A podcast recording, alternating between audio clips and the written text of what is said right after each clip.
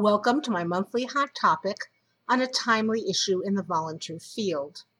I'm Susan Ellis, president of Energize, Incorporated.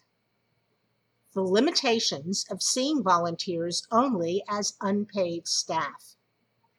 At the moment, I'm consulting with several national organizations intent on re-envisioning their volunteer engagement strategies. Part of this process includes setting goals for volunteer participation and determining the best infrastructure to support volunteers. Our discussions usually surface a common mistake, picturing the core volunteers mainly as unpaid help, assisting in the work of employees. From this grows the image of two parallel connected workforces, all best organized using the personnel or human resources model. Yes, both groups are human and resources to the organization, but they are far from equivalent. The differences between employees and volunteers are major and strategic. What follows is a grid that compares and contrasts both groups of workers in an attempt to show how treating them as the same, except for level of pay, is deceptive and limiting. They both are critical to meeting your mission, but need and deserve their own models of management. See if this comparison helps you to change your own thinking about the distinct importance of both groups to your organization. Feel free to share this grid, which you can find online, with others to start some important conversations up and down the chain of command. Employees. In any organization, the paid workforce is a known quantity, predictable and measurable in a number of key ways. We know how many job slots we have, even if there is some turnover in the people filling them during a year or some change due to new or ending funding. We also know how many hours of work employees are expected to give and to what tasks. Except for occasional job sharing arrangements, one employee fills one job position. In contrast, no organization can confidently predict what its volunteer corps will look like at any point in time. It's not predictable, but it is also potentially unlimited. It's possible to create a countable number of volunteer position descriptions and aim for providing a certain number of hours of service to clientele or produce outcomes that are measurable. But the number and types of individuals filling those positions will change constantly.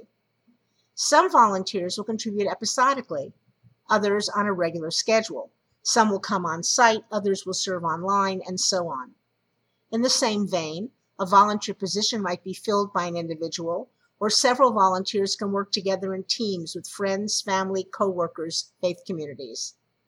Many models can produce successful results, but it makes no sense to set a goal of X number of volunteers per year. Headcount does not equate to degree or quality of service. Part of our planning for employees is to provide them with consistent support and tools, a supervisor, a place to work, an official email address, supplies. But headcount does affect the amount of interviewing, screening, training, supplies, and supervision and coordinating time needed for volunteers. Because we assume the very part-time nature of volunteers, we rarely plan or budget for the consistent support, even if their numbers grow and grow. We cannot add employees to our payroll unless we first obtain funding for their salaries and benefits. But though there are some financial considerations of staff time and other resources, we can add new volunteers at any time based on our recruitment efforts and the willingness of people to contribute their time. Employees in the same job slot are hired to be similar in qualifications and skills. Such expertise permits your organization to provide the highest quality of service in your core programs. Volunteers can certainly be found who are equally as qualified in the same skills as paid staff, which may be necessary for some roles. But as discussed in a moment, perhaps the greatest value of volunteers is not to assist staff, but to expand and diversify the expertise available to clientele. So there is great value in recruiting volunteers for skills and qualities that are intentionally different from those of the paid staff. In fact, the organization can accept unexpected offers of talent from new volunteers, adding services beyond what the staff might have identified on their own, but of clear value to clientele. While there may be demographic diversity, most paid staff are likely to be at least 21 and under 70. But volunteers can be of any age, occupational background, citizenship, neighborhood, and more. In fact, by design, some volunteer corps are recruited to be more like the clientele than the employees, especially if recipients of service are under 21 or over 70, or speak a different language, or are dealing with specific health or other problems. Employees have a defined scope of work and organization-defined priorities and may have to operate within guidelines or restrictions imposed from legal sources.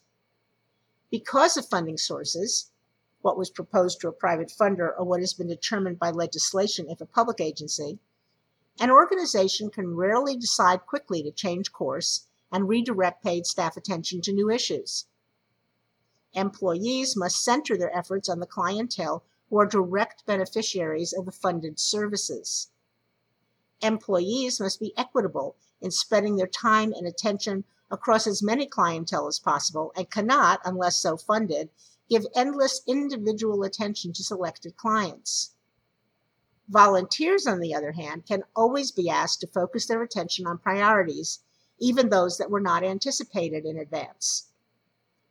Volunteers, if they agree, can refocus their time on whatever the organization identifies as most needed to be done right now.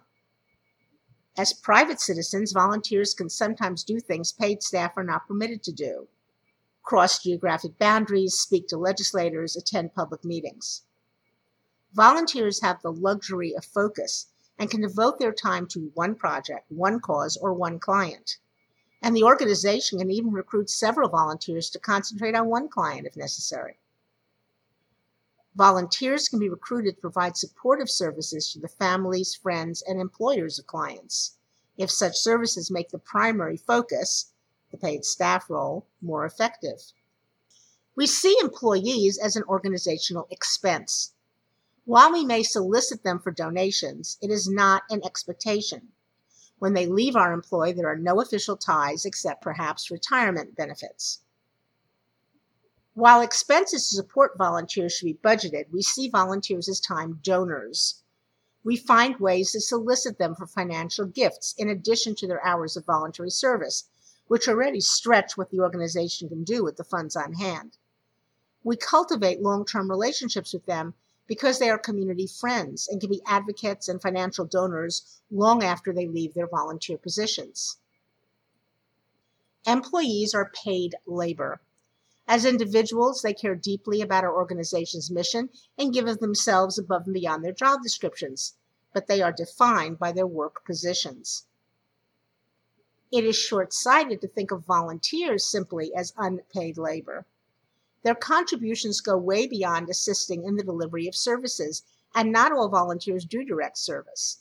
Volunteers govern, advise, advocate, organize, represent us in the community, provide a link to the client perspective, add new ideas into our strategic planning. Their potential is limitless if we unleash it. What do you think of this comparison? What would you present differently? What would you add to either column? How should the differences between employees and volunteers affect the way these two groups are managed in your organization? This hot topic is available in written format on our website, where you're welcome to come and post a response, as well as read the comments of other site visitors. Go to www.energizeinc.com. Or you can respond to this hot topic simply by sending an email to webmaster@energizeinc.com. At our website, you'll also find an archive of hot topics from almost 20 years, as well as over 1,200 pages of free information for leaders or volunteers. Thank you so much for listening today.